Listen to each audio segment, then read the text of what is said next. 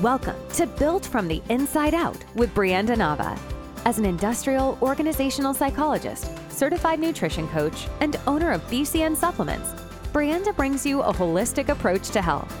Join us as we dive into the seven dimensions of wellness physical, mental, spiritual, social, occupational, financial, and environmental health. Get ready for practical strategies, expert insights, and a supportive community that will empower you to thrive in every aspect of your life. Now, let's dive into this episode. Bienvenidos a otro episodio de Built from the Inside Out. El episodio de hoy es en español y estoy muy emocionada porque estoy con la hermana de Ale. Para los que escuchaban cuando Ale y yo hacíamos el podcast juntos, estoy aquí con psicóloga cristiana Sabina Mora. Y se me olvidó decir mi nombre, Brianda Carrasco, pero pues si están aquí probablemente me conocen. Bienvenida, ¿cómo estás? Bien, súper bien. Muy emocionada, la verdad, por la invitación. Qué bueno. Y me da mucho gusto. Gracias por aceptar estar aquí. Y todos mis seguidores quieren mucho a Ale, así que estoy muy emocionada de que ahora estés tú. Ay, me encanta, me encanta. Sí, el tema de hoy va a ser sobre la psicología cristiana. ¿Qué es la psicología cristiana? Porque hay, muchas personas que dicen, no yo, no, necesito terapia porque yo tengo la Biblia, yo tengo a Dios. Entonces quiero hablar de eso contigo hoy, tú que eres una psicóloga cristiana. Yo también estudié psicología. También soy, creo, uh, sorry, creo en Dios, soy cristiana, pero como tengo familiares y amigos y digo yo, ¿cómo es la mejor manera de explicarles que pueden ir de la mano y no son opuestos? Pero háblanos un poquito sobre ti primero, quién eres, cómo empezaste en la psicología, qué fue lo que te llamó la atención. Bueno, eh, para empezar, soy colombiana, soy psicóloga, como decía Brianna, y también soy líder de un ministerio internacional de mujeres, se llama Hadassah Sisterhood lo lidero con mis dos mejores amigas, lo empezamos desde que estábamos en la universidad, entonces, bueno, este ha sido un camino súper bonito de descubrir un poco nuestro llamado, nuestra misión un poco en, este camino de la psicología. Mm, me emociona mucho que también estoy certificada en atención a pacientes cristianos, entonces es chévere como comparar estas perspectivas porque lo que dices muchas veces un, consultante cristiano tiene dudas de si debería acercarse a un terapeuta, si es realmente la voluntad de Dios, cómo buscar un poco esta ayuda extra que podríamos decirle. Y entonces sí, bueno, eso es un poco como mi presentación. ok, entonces eh, yo mencioné que yo también estudié psicología, yo tengo mi maestría en psicología, pero es psicología industrial y organizational uh, para las organizaciones. Eso es más como tipo recursos humanos, que, que, es el problema de la compañía. Entonces yo como tal no puedo dar terapia a un individuo. En Colombia, ¿qué son los requisitos para dar terapia? Sí, bueno, en Colombia, digamos que es, lo primero es tener nuestro pregrado. Me acuerdo que cuando yo inicié mi pregrado, nada más tenía 16 años. Fue una decisión pues muy drástica para una niña tan pequeña que era en ese entonces. Eh, y me aventuré en el campo de la psicología también porque mm, me encantaba ayudar a las personas, ¿no? O sea, me, encantaba como comprender el porqué de, de, esas necesidades o esos comportamientos destructivos. Y dije, voy a estudiar psicología, mm, pero cuando salí al mundo laboral, mm, lo que hice fue organizacional, trabajar en una empresa, en, en ambientes como de este tipo de recursos humanos, lo que tú dices. Y acá en Colombia, em, lo ideal para dar psicoterapia es que nosotros hagamos un posgrado, ¿sí? Es lo que siempre nos sugieren en la universidad. Es como lo mínimo que requerimos para dar pues una, una terapia con toda la ética que se requiere y los conocimientos y herramientas básicas. Entonces, digamos que acá nos ofrecen el diplomado, que puede durar unos meses, la especialización, que puede ser un año o dos años, y ya un máster, que puede ser mucho más eh, extenso. Y eso es un poco lo que se sugiere, pero también acá tenemos un montón de ramas. O sea, lo que te decía yo, sinceramente, este año fue que me decidí como por la psicoterapia, porque también empecé en el campo organizacional. Oh, wow, eso no sabía. Sí, sí, sí. Y yo también me decidí a hacerlo de psicoterapia. Entonces voy a regresar a la escuela. Se tiene que sacar una licencia para poder oficialmente, legalmente dar terapia. Sí, aquí igual. Mm. Sí, ok. Vamos a hablar de... Entonces las, las, la, la escogiste como carrera porque te gusta ayudar a la gente, sientes que es tu don. En la Biblia habla de dones, ¿verdad? De cada, que cada quien tiene su regalo, su don, y uno lo tiene que usar para ayudar a los demás. Entonces, sí, eso me encanta porque yo siento que por mucho tiempo viví preguntándome qué es mi don, no sé en qué soy buena. Y después me di cuenta de que andaba como Jonas corriendo de la psicología cuando siento que ahí, aquí es donde debo estar. Me pasó lo mismo. ¿En serio? Porque yo era como, no, me quedo con la empresa por el tema de la estabilidad económica y demás. Em, pero Dios me fue llevando como, quiero que, que te metas por esta rama, o sea, quiero que te dediques un poco más a esto. Me encanta. So, vamos a hablar de qué es exactamente la psicología y qué es la psicología cristiana. Como alguien que que ha batallado con ciertas cosas, pero dice, no, es que yo nomás necesito orar y pedirle a Dios y leer la Biblia y ya con eso tengo. claro, pues la psicología como tal es una ciencia, es una disciplina que estudia la psique, de ahí viene su nombre, eh, y la psique la podemos entender como el alma o todo lo que en la Biblia encontramos como el corazón, ¿no? Que son esos deseos, nuestros anhelos, nuestros sueños, nuestros pensamientos y de donde se deriva nuestra voluntad. Y creo que este es un tema muy controversial porque muchas personas aún les cuesta reconocer a la psicología como una ciencia. Pero a lo largo de la historia, de hecho, como dato curioso, Wundt es un fisiólogo, un profesor, un médico que él fundó el primer laboratorio de psicología porque precisamente él quería estudiar de forma visible, comprobable, aquellos procesos mentales, para ir posicionando la psicología como objetiva, verificable, confiable. Pero obviamente encontramos un montón de ramas que todavía son demasiado filosóficas, existencialistas, entonces por eso, digamos, creería que está ahí la, el cuestionamiento de muchos cristianos en esto sí me va a funcionar o esto es una pseudociencia. Mm. ¿Crees que también puede ser como ego, como decir cómo va otro ser humano decirme a mí qué hacer? ¿O cómo es que otro ser humano va a saber más que yo? Total, total. Y no, y ahí es donde entra un poco el tema de que si tienes un psicólogo cristiano, algo que lo va a caracterizar es que su proceso terapéutico tiene que estar adherido completamente a las enseñanzas de Cristo, a los fundamentos bíblicos. Entonces ahí es donde decimos, esto no es sabiduría humana, sino que es la sabiduría que viene del cielo, que es realmente pues la que es válida para transformar a una persona. Entonces dirías que la diferencia entre la psicología regular y la psicología cristiana es que eh, la psicóloga cristiana puede, o sea, puede orar contigo, puede hablarte de la Biblia, puede, o sea, es una persona que le pide a Dios guianza Ah, al contrario a una que no cree en Dios, va a ser un poquito diferente. Total, va a ser muy diferente. De hecho, algo que suelo pensar es que eh, si eres cristiano, si eres creyente, pues lo recomendable es que vayas a un psicólogo cristiano o a un consejero bíblico, pero no vayas a un psicólogo secular, porque muchas mm. veces lo que un psicólogo eh, secular te va a decir son teorías humanistas y el humanismo más enfocado en el egocentrismo, ¿no? Que sabemos que es uno de los principales pecados del hombre, querernos igualar en conocimientos y, mm, y que entonces sí, por eso creo que, esa es como la principal diferencia. Sí, ah, sí, pero como quiera siento como lo que es la psicología, o sea, es bueno. Si, si alguien empieza con un psicólogo, psicólogo secular y después cambia a uno cristiano, creo que también está bien, porque son las, las teorías son, pues la psicología es lo que es, ¿verdad? Mm, sí, de acuerdo. Y es que la psicología, pues yo creo que es compatible con los conocimientos bíblicos. Digamos que hay temas que en la Biblia no se van a profundizar porque no es su objetivo. La Biblia no nos va a decir un trastorno de estrés postraumático. Pero y nos da ciertos principios que la psicología luego puede venir a clarificar.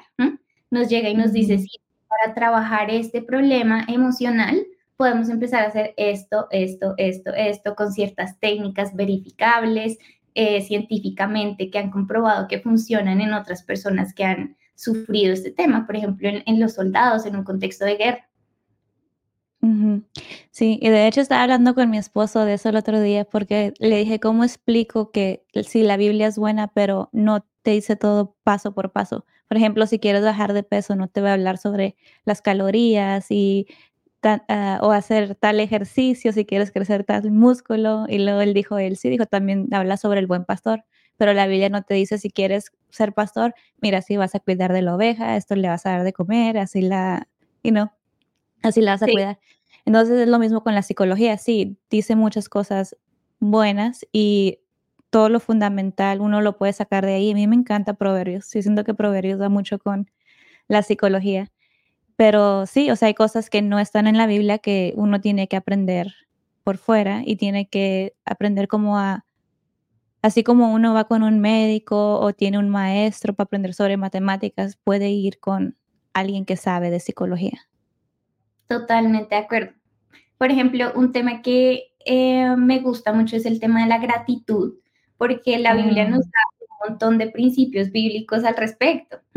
Sí. Y ahora la psicología llega a, a, estudiar este ámbito en esta área en el ser humano y encuentra que realmente la gratitud es un factor fundamental para que las personas puedan tener una vida plena, que sirve como mm. prevención para el estrés, la depresión. Entonces decimos, increíble que la ciencia esté comprobando lo que ya estaba escrito en la palabra y eso nos cuesta mucho aterrizarlo como el ámbito del, estudio pues del alma, ¿no? De esos procesos mentales que no vemos con una medicina, lo que tú decías, sabemos que tenemos que cuidar nuestro cuerpo, sabemos que es templo del Espíritu Santo, entonces ahí sí, con tranquilidad vamos a un doctor, vamos a un coach, vamos a un entrenador, pero porque con un psicólogo nos cuesta más.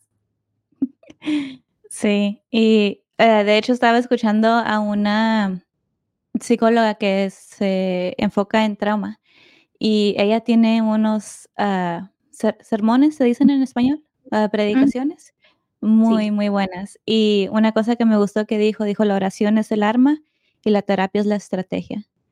Y para la gente que dice, no, no, yo no más, yo no necesito eso, yo tengo la Biblia. Y también otra cosa que estaba pensando, a veces la Biblia no, hay ciertas cosas que las leemos, pero no las entendemos hasta que aprendemos cosas por fuera y después las podemos conectar con la Biblia.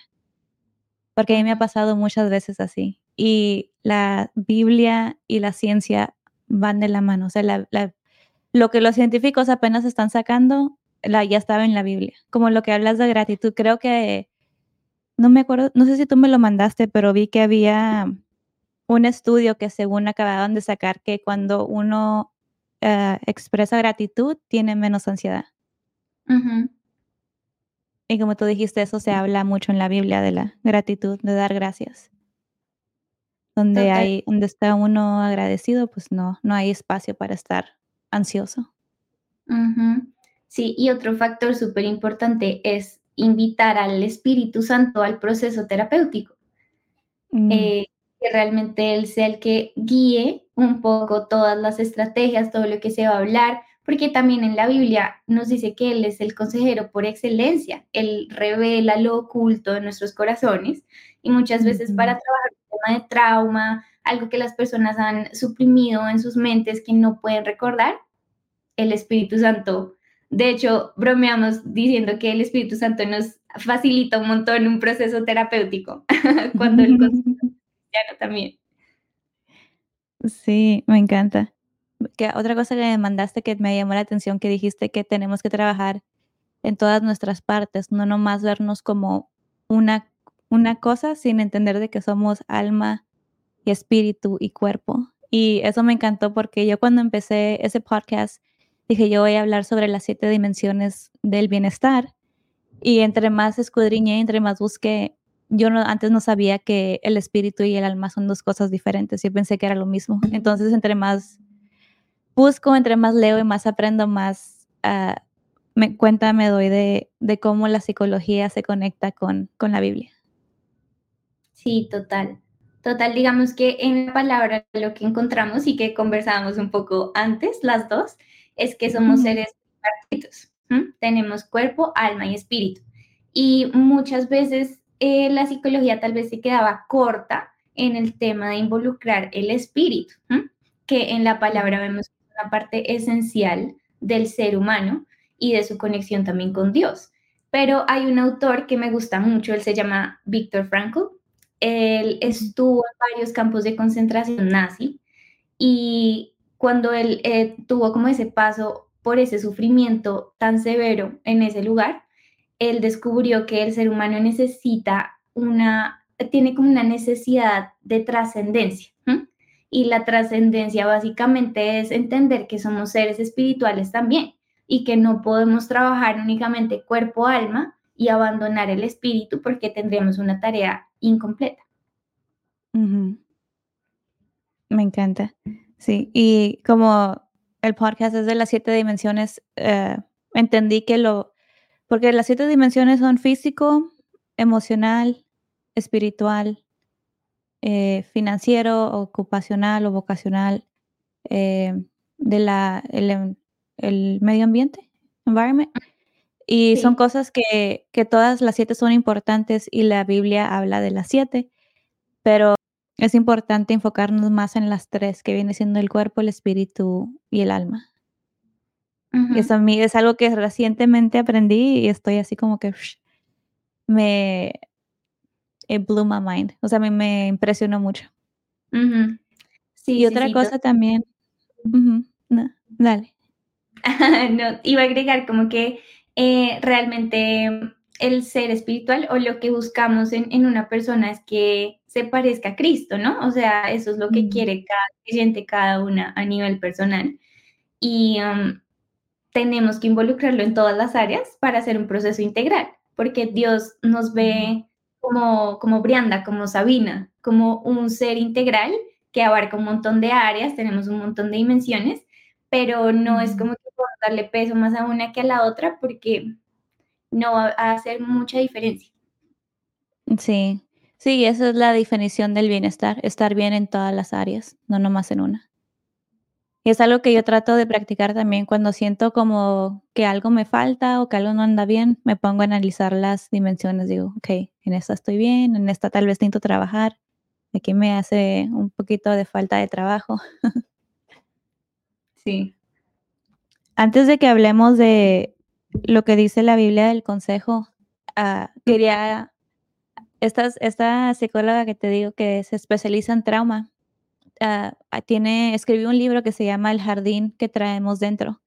Y ella explica cómo, o sea, conecta cómo ella tomó una clase de neurociencia y aprendió de, del cerebro, ¿verdad? Y cómo se ven las, las neuronas y así. Y entonces ella la empieza a conectar con las plantas y el jardín. Y es, tendría que traducirlo porque está en inglés, pero yo me quedé muy impactada porque como conecta tanto, ella al tomar este curso de ciencia pudo entender más lo que la Biblia decía. Hace bastante tiempo, hace casi 20 años, cuando era estudiante de doctorado, Dios me hizo tomar una clase de neurociencia. No tenía ninguna obligación de tomarla, pero Él me dijo que la incluyera como optativa, así que la tomé. Y en una de las primeras sesiones de la clase vi por primera vez la imagen de una neurona. ¿Todos saben qué es una neurona? Una neurona es una célula nerviosa. Es la piedra angular de esos pensamientos que amas. Y cada día nuestras neuronas intercambian mensajes entre sí, como en un juego telefónico para formar pensamientos y tenemos alrededor de 70 mil pensamientos al día. Y entonces un día estaba aprendiendo esto en clase, mire esta neurona y me dejó atónito. ¿Podrían mostrarme esa diapositiva para que puedan verla? Permíteme explicarlo rápidamente. Aquí está, a la izquierda hay una neurona, a la derecha hay una plántula, neurona, plántula. Ahora creo que Romanos 1.20 dice, lo que de Dios se puede conocer se ve claramente comprendiéndose por las cosas que Él hizo. Y entonces, si mi Biblia es verdadera y todo hombre miente, Entonces Dios tuvo que haber sido intencional al haber hecho las plantas el tercer día y a nosotros el sexto, o accidentalmente reutilizó un molde, se aburrió, se distraído o por alguna razón eligió que mis neuronas se parecieran a las plantas. Cada día de la creación representa una comprensión de cómo estamos construidos biológicamente cada día y el tercer día hizo plantas que nos enseñaron acerca de nuestra mente. No solo plantó un jardín para nosotros, sino que plantó un jardín dentro de nosotros. Hay miles de millones de estas plantas por todo el cuerpo. Y cuando vi eso, me emocioné mucho porque como todos ustedes, quería alguna revelación sobre la mente. Sí, Dios, cuéntamelo. Te estás preparando para mostrarme algo sobre la mente. Y el Espíritu Santo dice, más despacio. ¿Dónde está plantada la planta? Estás muy preocupado por la planta, pero ¿dónde está plantada? Se llama planta. No puedes definirlo fuera de plantado, como si estuviera muerto sin saber dónde está. Y entonces fue cuando Dios me mostró en la parábola del sembrador que Jesús llama corazón a la tierra. Pero luego me mostró algo más en el cuerpo, porque hablamos del corazón como una metáfora de nuestras emociones. Pero luego me mostró, ve a mirar el corazón. ¿Puedes mostrarme la siguiente diapositiva? Ahí está. En Génesis 2 tenemos un pequeño resumen de la creación y dice que Dios creó al hombre, formó al hombre en el Edén y luego lo plantó, lo puso, lo plantó, lo puso en un jardín plantado hacia el este en el Edén. Lo formó en el Edén y luego lo colocó en el jardín. Él no fue formado en el jardín, fue formado fuera del jardín. Entonces el jardín estaba en perfecto estado, estaba perfecto, pero el resto del terreno estaba, de todos modos, lo puso en el jardín. Ahora todos extiendan el brazo izquierdo. Ese es el lado este de tu cuerpo. Ahora pon tu mano sobre tu corazón. Y el Señor plantó un jardín en el este del Edén. Y luego dice que un río fluyó hacia el jardín para regarlo y que cuando el río salió del jardín se dividió en uno, dos, tres, cuatro ríos. O oh, pueden decirme lo que quieran en la clase de biología. Pueden decirme que no tiene nada que ver con la religión, pero mi Dios me hizo con sus dedos. Plantó el jardín hacia el este en el Edén. Este es tu corazón, el lugar santísimo y el templo que eres es tu corazón. Aquí es donde Dios caminó con ellos y habló con ellos y les dijo que eran suyos y que estaba en su cuerpo. Y así, y oh, se pone mejor. Y si se plantaba una semilla junto a estos ríos de agua, entonces en la siguiente diapositiva las raíces crecerían hacia abajo y las ramas y las hojas crecerían hacia arriba y encima del árbol habría un fruto.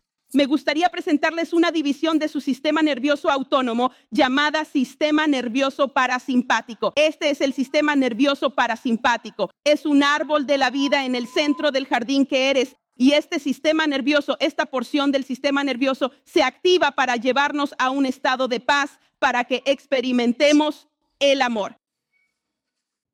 Increíble. Mm. Y luego uno puede, uh, eso se lo traducí a mi mamá y después cuando terminé de contarle todo, ella también se quedó asombrada y no sabe que uh, esto vino de una psicóloga, porque ella es una de las personas que dice, bueno, yo tengo a Dios. Uh, pero después de que terminé de contarle eso, me dice, ¿qué dice la Biblia sobre el fruto del Espíritu? No sé si se dice en español. Sí, así. Mm. Sí, el fruto del Espíritu. Y leímos lo que decía y si el jardín está bien, va a dar fruto. Y el fruto viene siendo amor, paz, uh, kindness. Sí. Mm. Sí, sí, sí. Y no sé, a mí me... Son como cosas que tal vez uno debe de saber, uno dice, ay, yo ya sabía eso. Pero cuando uno lo conecta todo, se queda como impactado, porque yo no me había puesto a pensar, ¿cómo es que yo sé si estoy dando fruto? Y la Biblia lo dice bien claro. Bueno, estás dando fruto si vives de esta manera. La Biblia es súper clara, realmente con todos los principios, y me encanta que algo que habla mucho del fruto es que nunca podemos florecer si no estamos conectados a la fuente, que es Cristo. Mm, Entonces, eso es crucial, crucial con, lo he visto mucho, por ejemplo, también en Hadassah, en, el, en nuestro ministerio, y es que tenemos que llevar a las mujeres que se conectan a estar siempre pegadas a la fuente, no pegadas a una persona, y ahí también me gustaría como agregar que un psicólogo no te va a solucionar la vida, un psicólogo no, va a cambiarte por completo porque el único que logra esa transformación es Jesús, es el Espíritu Santo. Sí, muy cierto. Y también uno debe de poner de su parte, porque a mí me gusta también como compararlo con un entrenador. El entrenador te va a dar los pasos, te va a decir, esas son las herramientas, pero también está muy en ti si decides seguirlas y hacer lo que, lo que debes hacer. Porque muchas veces decimos, oh, ah, no me funcionó. Y le preguntas, ok, pero ¿y si hizo lo que te dijeron que hicieras? Bueno, es que mm, uno también tiene que poner de su parte. Totalmente, no hay nada mejor que ver resultados eh, tanto en nuestra área emocional y ahora que pones ese ejemplo, este año yo he, tenido como un, tema de fisioterapias por un tema en mi espalda y dije, me voy a comprometer con esto, o sea, yo quiero ver el cambio en mi espalda, quiero ver que de verdad esto va a funcionar. Y han pasado unos meses y he podido ver el cambio y mi doctor me dice, wow, o sea, lo estamos logrando, pero porque hay disciplina. Ah, es importante. Y no nomás con los ejercicios, también con cuando se trata de, de todo lo que hacemos, porque también ah, una de las cosas de que es, habla de, del fruto del espíritu es self-control, que viene siendo disciplina, me imagino, ¿verdad? ¿Se dice en español? Disciplina. Dominio propio. This episode was brought to you by BCN Supplements, our all natural supplement company. First off, we have our hydrolyzed collagen. This is a four in one. It comes with vitamin C for better absorption, hyaluronic acid, and biotin. So, this is good for your skin, your hair, your nails, and your joints. And this is for both men and women. Next up, we have our immunity, which is a 7 in 1 vitamin. It has vitamin C, vitamin D, zinc, echinacea, elderberry, black pepper, and garlic bulb. So, this will give your immune system that extra boost. And lastly, we have our natural pre workout. It does have 325 milligrams of natural caffeine from green tea. It is sweetened with stevia, and its purpose is energy, focus, and endurance. And for our listeners, we do have a discount code if you visit our website, www.bcnsupps.com. You can use code BUILT, B-U-I-L-T, for 10% off. Thank you so much for listening. ¿Qué dice la Biblia sobre la consejería? Bueno, la Biblia es muy clara en que el ser humano es un ser relacional. Cuando Dios creó a Adán, él dijo, no es bueno que el hombre esté solo. Y diseñó a Eva, su ayuda idónea. Y sabemos que ambos, hombre y mujer, se relacionaban con Dios completamente en el Edén. Era una relación totalmente plena, eh, íntima. Y por eso entendemos que somos seres relacionales que el Señor ha puesto muchas personas a nuestro alrededor para que precisamente no llevemos nuestras cargas solos, para que encontremos una voz en momentos de, dificultad, una voz de aliento. Y aquí mi opinión es que eh, precisamente para eso está la iglesia, entendiendo la iglesia no como simplemente una institución, sino que todos somos iglesia como cuerpo de Cristo y encontramos como Proverbios 11, 14, que dice, sin dirección la nación fracasa, la victoria se alcanza con muchos consejeros. O Proverbios 19, que dice, escucha el consejo, acepta la corrección y llegarás a ser sabio. Y también Juan 14, 26, que dice, pero el consejero, el Espíritu Santo, que el Padre enviará en mi nombre, ahí es Cristo hablando, les enseñará y les recordará todo lo que les dije. Entonces, mm. no es que el hombre sea el salvador del hombre, sino que como iglesia podemos apoyarnos, podemos ser buenos consejeros para direccionarnos siempre al Espíritu Santo, al consejero por excelencia, el que nos recuerda la palabra y que nos enseña. Estaba pensando de cómo han sido, porque yo soy alguien que crecí en un hogar donde mi mamá leía la Biblia, mi mamá me hablaba de Dios, a veces íbamos a la iglesia pero aún así yo necesité ir a terapia y la terapia me ayudó. Hay gente que es cristiana, que va a la iglesia, que lee la Biblia, pero no siempre hace lo que la Biblia dice o a veces no lo entiende como es, o sea, o lo aprendió de alguien que no lo explicó bien tal vez. Y entonces esa persona actúa de cierta manera, causa ciertos traumas o no necesariamente por, por, lo que aprendió, sino también que ellos vienen de, un, de una familia donde se les trató de cierta manera y aún así leyendo la Biblia no, no supieron cómo cambiar eso para no seguir con la misma. Hay gente que le llama maldición generacional, ¿verdad? Entonces, sí, entonces aún así no lo quebraron. Ah, yo siento que a mí la psicología me ayudó mucho a quebrar ciertas cosas porque fue un punto de vista diferente, fue alguien fuera de mi familia, porque no, no nada malo contra mi familia, pero cuando todos están, crecen de cierta manera, todos tienen la misma opinión, es difícil ver como otras opiniones o ver cómo alguien más piensa. Yo al salirme a, a la universidad, salirme a Houston, a rodearme con personas diferentes, a hacer terapia, me di cuenta que había una manera diferente de ver la vida.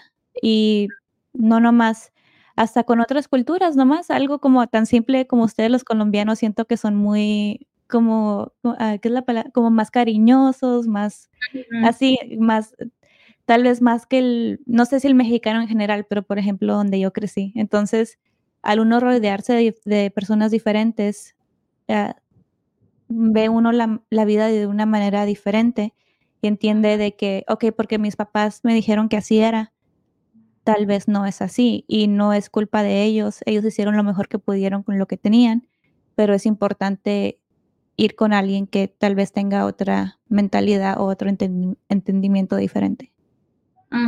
Sí, totalmente. Y lo que dices, todos venimos con patrones destructivos, con una historia, con un pasado, y no solo eso, sino que sumemos que en la vida diaria tenemos un montón de retos, de dificultades, tenemos situaciones hasta en la vida cotidiana que nos cuesta saber cómo lidiar.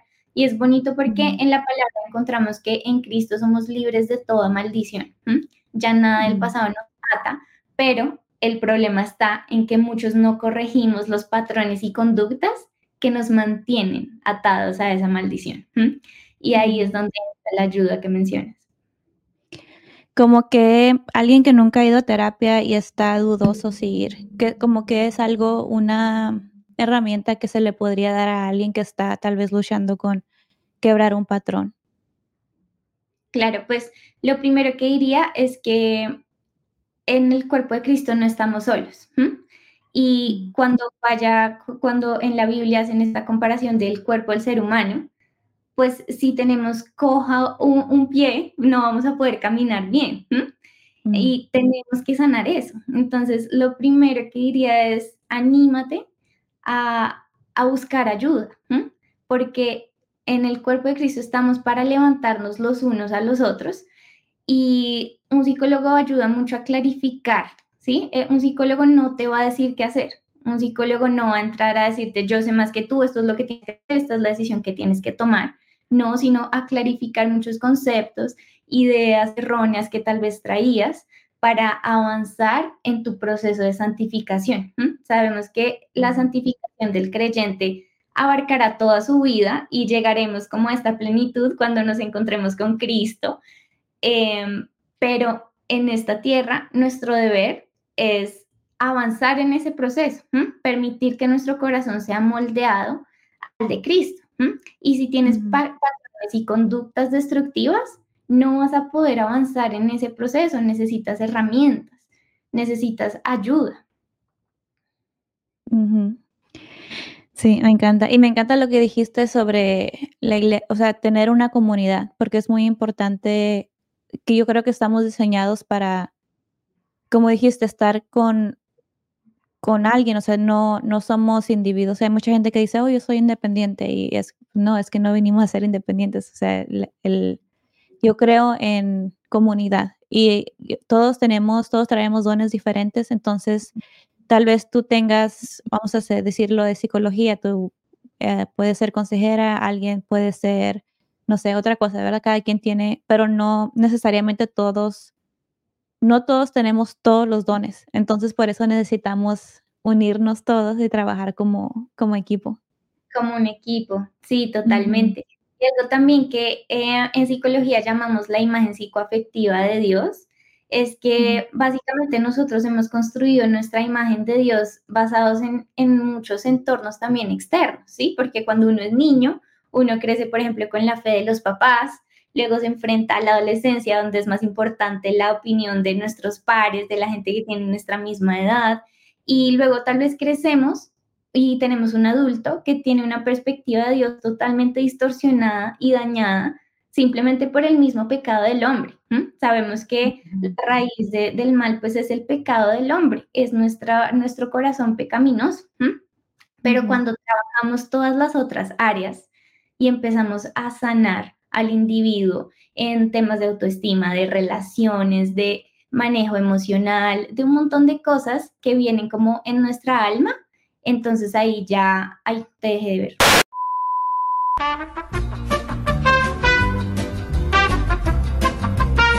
Bueno, te estaba contando que en psicología hay algo que llamamos la imagen psicoafectiva de Dios y es básicamente cómo hemos construido esa perspectiva de Dios basado en, en nuestro entorno, en donde hemos crecido, en las relaciones que hemos tenido con otras personas, en la niñez. Eh, las opiniones que más importan son las de los padres. Luego, cuando tenemos un adolescente, la opinión primordial es la de sus pares y luego nos encontramos con un adulto que tiene una perspectiva y una imagen de Dios totalmente errónea y dañada por el mismo pecado del hombre, el pecado de, las personas también que nos rodean, porque no es una mentira, o sea, cada ser humano tiene una naturaleza pecaminosa y muchas veces nos dejamos guiar por esa naturaleza eh, en nuestras relaciones y en nuestra propia perspectiva del Señor. Pero cuando empezamos a resolver problemas a nivel personal, a nivel de autoestima, de relaciones, de gestión emocional, haremos que una persona mucho más sana sane a, su vez la imagen que tiene de Dios. Mm. Sí, me encanta eso. Mm. Y yo conozco muchas personas que están enojadas con Dios o con la religión porque alguien más tal vez le dio un mal nombre, ¿verdad? No, no supo o hizo ciertas cosas y las hizo en nombre de la religión o diciendo porque Dios así quiere, entonces la persona le agarra coraje a Dios o a la religión. Cuando en realidad, como dices tú, no es eso, es la persona.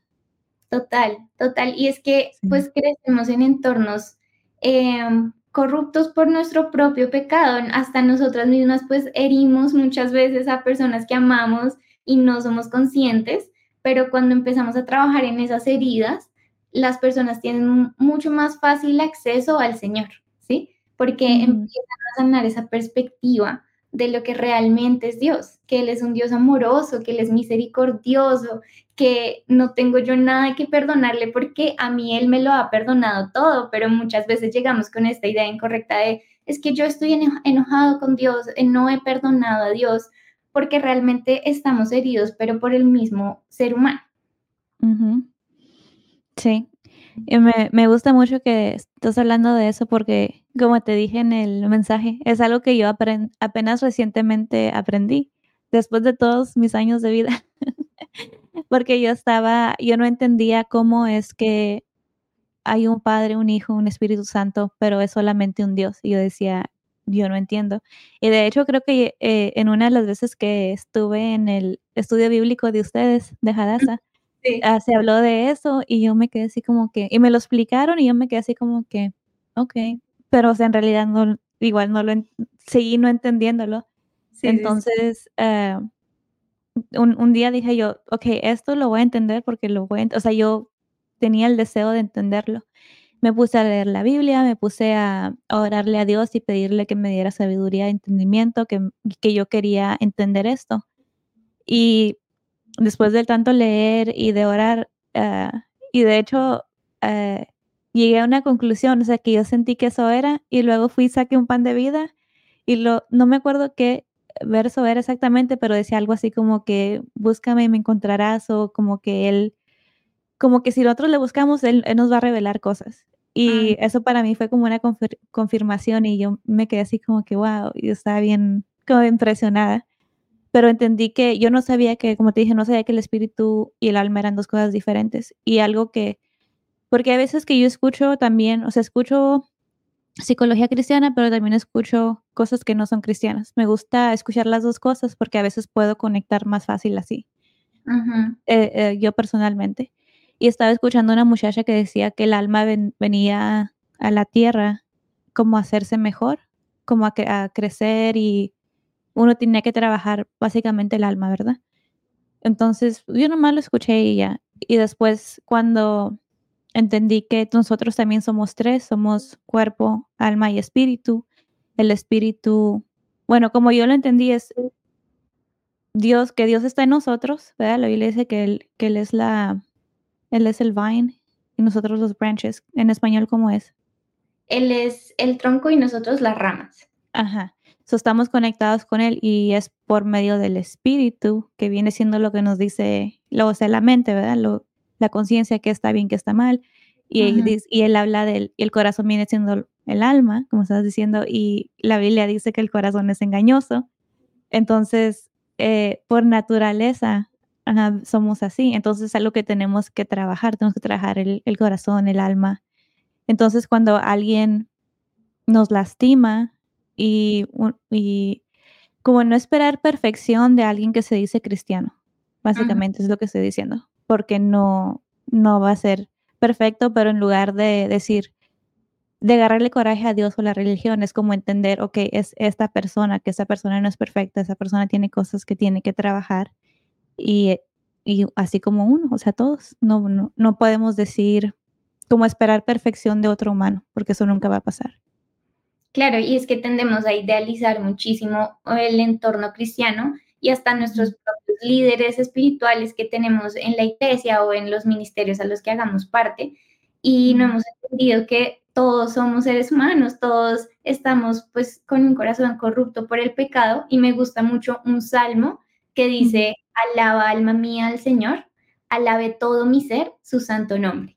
Y en este salmo pude entender cómo actúan el espíritu, el alma y el cuerpo porque ¿quién está hablando en ese momento? ¿Quién le está ordenando al, alma y a todo el ser que alabe al Señor? El Espíritu. Es el Espíritu, la comunión con el Espíritu Santo que dice, me voy a levantar de esta, o sea, no me voy a quedar sumergido en mi dolor o no voy a coger rencor por esta situación que sucedió, voy a alabar al Señor con todo mi ser, con todo mi cuerpo, con todas mis, mis formas de expresarme ante Él. Me encanta. Me encanta. Y también otra cosa que estaba pensando, yo siento que la psicología es una herramienta que se nos dio para trabajar el alma. Entonces pienso yo que si uno viene a este mundo y no trabaja el alma, está haciendo como un disservice. Eh, no sé cómo se dice en español. Como un desperdicio, ¿sí? sí, sí. Total, de hecho me estaba leyendo un libro de una consejera bíblica que se llama No desperdicies tus emociones, porque también hemos tendido a reprimir un montón nuestro aspecto emocional y eh, tenemos tenemos dolor y no sabemos cómo manejarlo, entonces mejor lo reprimimos cuando realmente podríamos usarlo para conectarnos un montón con el Jesús que vino, que sufrió, que lloró, que lo lastimaron, que fue humillado, eh, y nosotros no nos damos cuenta cómo podemos relacionarnos con Cristo en medio de esos momentos difíciles que también atravesamos. Entonces es muy bonito porque la psicología llega a clarificar un poco lo que ya encontramos en la Biblia, porque sabemos que la Biblia es infinita de sabiduría y también es absolutamente suficiente para trabajar con nosotros como seres humanos pero lo que hablábamos, la Biblia no te va a enseñar cómo debes hacer un proceso em, de dieta o cómo sanar un trastorno, no sé, depresivo exactamente. Entonces, es bonito porque podemos entrar a clarificar conceptos que ya tenemos en la palabra, pero que nos cuesta aterrizar a nuestra vida. Y me gusta que dices eso porque de hecho también recientemente, tú siento que todo lo que estamos hablando hoy son cosas que he aprendido recientemente. uh, estaba escuchando a esta doctora, ¿verdad? que se especializa en trauma y dice ella, eso que dijiste tú, que no, dice, es, es importante sentir las emociones y no verlas como algo malo. Dice, si tienes, si sientes miedo, como no sientas que estás pecando, dice Jesús también tuvo miedo, Jesús también lloró, Jesús también reclamó al Padre, ¿dónde estás? No te siento. Entonces es como que e, es parte del, cuerpo, es, las emociones están muy conectadas al cuerpo, es parte de ser humano, sentir. Entonces, no, no sentir como que estás pecando, sentirte culpable o tratar de esconder las emociones, o sea, las emociones son 100% normales, pero claro, también no uno como estancarse ahí. Eh, también habló de la ansiedad y dice, la ansiedad es el miedo a cómo te vas a sentir si esto llegara a pasar. Entonces, cuando tú le pierdes el miedo a las emociones, pierdes la ansiedad. Y yo me quedé, oh, eso no lo había escuchado. Sí, increíble. Increíble y no nos damos cuenta que todo el tiempo estamos sintiendo cosas. Todo el tiempo estamos con un montón de emociones. Y, por ejemplo, la ira. Eh, hay muchas personas que les cuesta manejar la ira, pero en la palabra encontramos los principios y encontramos hasta el mismo ejemplo del Señor que cuando entró al templo y habían un montón de vendedores, él agarró y tiró todo, volteó las mesas, dijo cueva de ladrones que han hecho con la casa de mi padre. El Señor Jesús estaba enojado en ese momento, pero sin embargo y muchas veces nosotros decimos, ¿cómo hago para no pecar? Es que me cuesta, es que siento que se me sube el calor a la cabeza y no puedo controlarme. Y ahí es donde entramos con un proceso terapéutico que te va a decir, hay herramientas, ¿sí? Podemos aprender técnicas de respiración, podemos memorizar versículos que nos van a servir en este momento y un montón de herramientas eh, que así funciona con cada una de las emociones, pero muchas veces creemos que somos autosuficientes y que podemos solucionarlo todos solos y no es así. Sí, eso me encanta. Sí, porque siento que también aparte de, las personas que, bueno, fuera también de, que dicen, no, yo tengo la Biblia, yo tengo a Dios, no necesito terapia, están las personas que dicen, no, yo puedo sola. Y, y es mejor, pero ¿por qué vas a sufrir o por qué vas a batallar cuando hay muchos recursos, muchas ayudas? No, no tiene, para mí no tiene sentido. ¿Por qué vas a batallar si no tienes que batallar? Sí, total, nos hacemos el trabajo más difícil. Eso me pasó a, nivel personal en un punto de mi vida y yo dije, no, yo puedo sola, eh, yo tengo la ayuda del Señor, yo no necesito como algo adicional en este proceso. Y ahí Dios me, me detuvo y me llevó a buscar ayuda. Y en, en su momento trabajé tanto con una consejera bíblica como con una psicóloga cristiana y aportaron muchísimo a mi proceso de crecimiento. Y algo que me gusta es que un psicólogo, pues lo ideal es que no, no sientas como que te vas eh, a dejar como ligado a un proceso terapéutico toda tu vida, ¿sí? O sea, como que estás a terapia y tienes que quedarte en terapia para siempre, sino que nuestra idea es dar herramientas, ser clarificadores en, en este camino de la vida y, y, que tú puedas andar también solo, porque la psicólogo nunca va a estar al lado encima tuyo todo el tiempo para decirte qué debes hacer, nunca será el objetivo, sino enseñar, entrenarte. Sí, estoy de acuerdo. Sí, hay, veces que escucho gente que dice, oh, tengo tantos, tantos, años en terapia. Y dentro de mí digo, tal vez necesitas cambiar el, el terapeuta con el que estás yendo. Sí, total. Sí, porque siento que es como que si, si vas con un problema o algo que necesitas consejo en cierta parte de tu vida, es como un maestro, vamos a decir, no sabes cómo sumar, vas con el maestro, el maestro te, enseña a sumar y ya no tienes que estar aprendiendo a sumar toda tu vida, ¿me entiendes? Es como que, sí, estoy de acuerdo, no, no es un proceso de toda la vida, es, es lo que se va a tardar va a depender de ti, qué, tan, qué tanto pongas tú de tu parte. De acuerdo. Mm. Sí, y estoy pensando ahorita de, sí, como personas que vienen con, con tramas de desde su niñez que tal vez tuvieron rechazo, ya sea de la mamá o del papá o de los dos, y eso le afecta a ellos en sus relaciones amorosas, pero no lo entienden o no, tal vez no lo conectan con que esto viene desde tu niñez. Y la Biblia no habla de eso. ¿verdad? Entonces, ¿Tú qué le aconsejarías a alguien que, que está batallando en ciertas cosas y que tal vez ellos no se han puesto a pensar, tal vez esto viene de tu niñez y es importante de que vayas y sanes o que entiendas que como tu, tu perspectiva tal vez está mal, como tal vez tú te, toda tu vida te has sentido rechazada, so vas a ir a buscar una pareja que, te rechace, porque es el, es el sentimiento que tú conoces. Entonces es donde tú te sientes cómoda. claro, venimos con los mismos patrones destructivos que aprendimos desde la infancia y creería que, claro, si tenemos un, consultante cristiano, una persona cristiana que está en este problema y en este proceso que es complicado, em, lo primero que vemos a Jesús haciendo cuando se le acercaron un montón de personas con problemas físicos tan evidentes, Jesús muchas veces les decía, tus pecados han sido perdonados. Era lo primero que, que él mencionaba antes como de, claro que sí, Presito, mira, te voy a sanar, todo va a estar bien, no te preocupes, era, tus pecados te han sido perdonados. Y es que cuando reconocemos en nosotras esa necesidad de un Salvador, reconocemos que tenemos pecado y que a pesar de que no hemos hecho nada, entre comillas, malo o demasiado grave a los ojos de nuestra sociedad, nuestro corazón siempre será pecaminoso y el corazón del hombre es una fábrica de ídolos. Y una persona que tiene este tema de, rechazo o tal vez de dependencia emocional no ha reconocido que su pecado es hacer un ídolo de su pareja, de sus relaciones o hasta de la relación con sus propios padres. Por eso creo que lo primero es llegar a un arrepentimiento.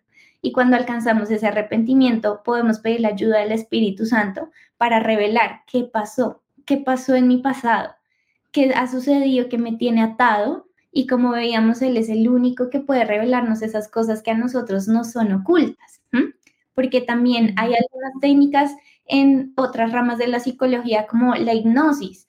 Y estos temas realmente no nos van a llevar a una claridad como la necesitamos, como la está necesitando la persona y de la forma correcta. La forma correcta es siempre buscar el Espíritu Santo y ya una vez tenemos esta verdad eh, revelada, será mucho más sencillo trabajarla.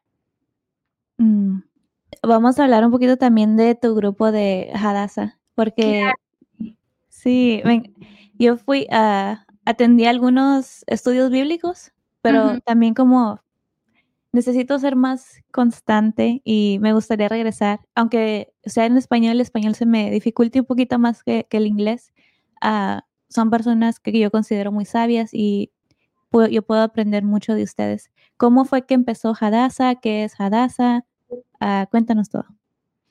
Em, bueno, Hadassah nació porque mi amiga Juli, somos tres los líderes de Hadassah, mi amiga Juli, Andre y estoy yo.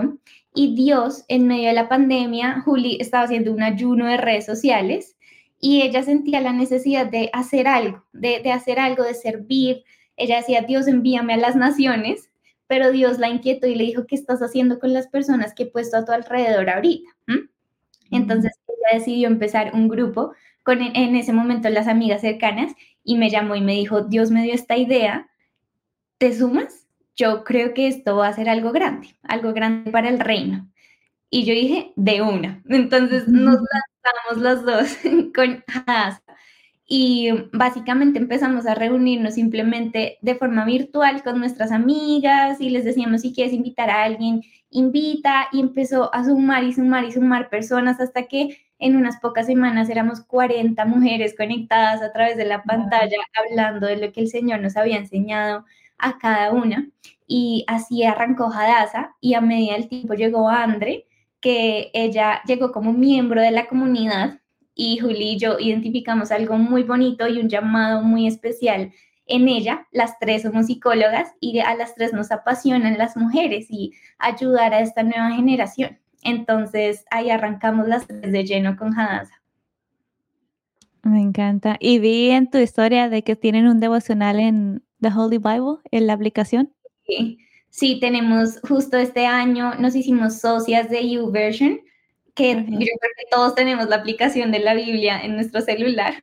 Y escribimos este primer devocional, digamos que este lo escribí yo eh, en un momento muy difícil de mi vida que atravesé por este año, por pruebas, por situaciones difíciles, por un proceso de perdón complicado y Dios me permitió adquirir un montón de herramientas que plasmamos luego en el devocional y que terminamos de completar y estructurar con Juli y con Andre para que saliera en la plataforma.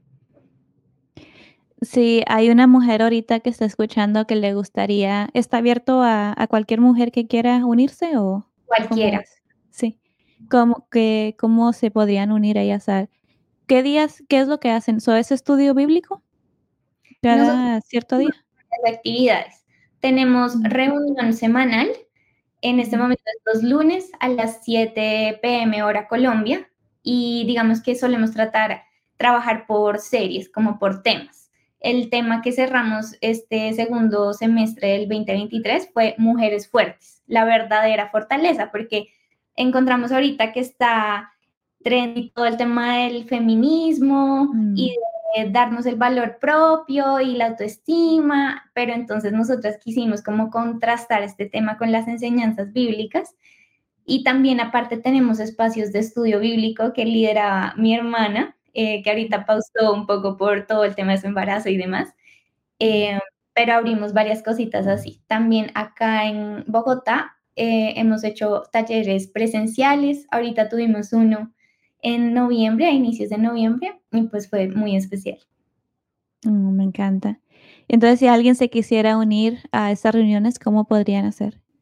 Nos puedes buscar en nuestro Instagram, se, es Hadasa barrita al piso cis, igual creo que lo podemos escribir en algún lado, y simplemente con que nos envíes un mensaje, ya te vamos a dar todos los pasos. Antes de, de irnos, ¿tienes algo más que te gustaría agregar o compartir con los que nos están escuchando?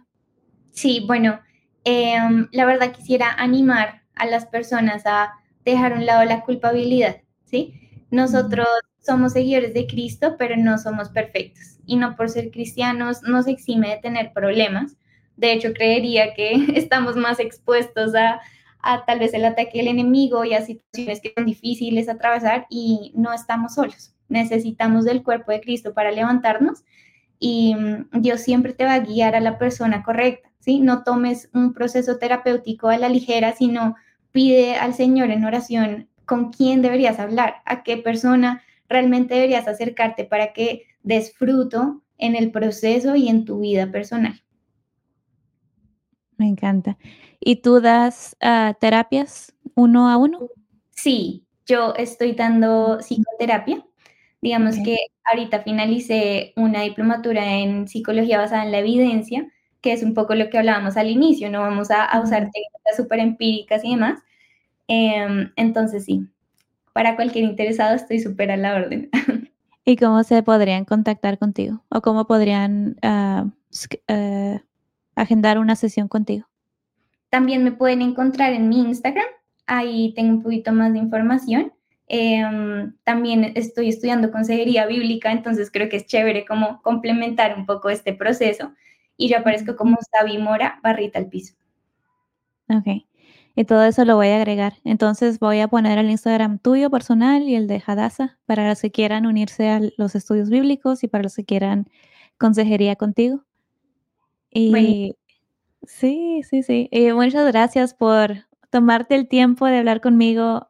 Me encantó tenerte. Es un tema de que ha estado a mi corazón hablar de esto porque veo mucha gente que puede beneficiarse de, la, de terapia, de la psicología, pero tiene este estigma como de que es algo malo, de que no va con la Biblia o que si uno va a terapia tal vez, no sé si se sienten como que le están fallando a Dios o como que su fe no es lo suficientemente grande. Pero sí, eh, quiero que si algo se llevan de este podcast es que sea que, sea que la psicología es una herramienta que Dios nos ha dado para trabajar el alma y, la pueden ir de la mano con la Biblia, no, no son opuestas. La psicología no te va a decir, la psicología cristiana no te va a decir algo que no está en la Biblia. Totalmente de acuerdo. Muchas gracias, Brianda, por invitarme. Sí, gracias a ti. Bueno, y ustedes que están viendo, si les gustó, denle like. Si están en YouTube, denle like. Compártanlo con alguien que ustedes creen que les puede ayudar. Si están en Spotify o Apple, ya sea review la verdad yo no estoy mucho en esas plataformas o no sé qué, qué es lo que se hace, like o review, pero ah, nos ayudaría mucho si, si lo pueden compartir con alguien que lo necesite. Y nos vemos pronto. Thank you for tuning in to Build from the Inside Out. If you enjoyed this episode, don't keep it to yourself. Share it with someone who could benefit from it. Remember to subscribe to our podcast to stay connected. And here's a special treat for our loyal listeners. Use code BUILT at www.bcnsubs.com for a 10% discount on your next order of BCN supplements. Thank you for being part of our supportive community. We're glad you're here, and we hope you'll join us again in the next episode of Built from the Inside Out.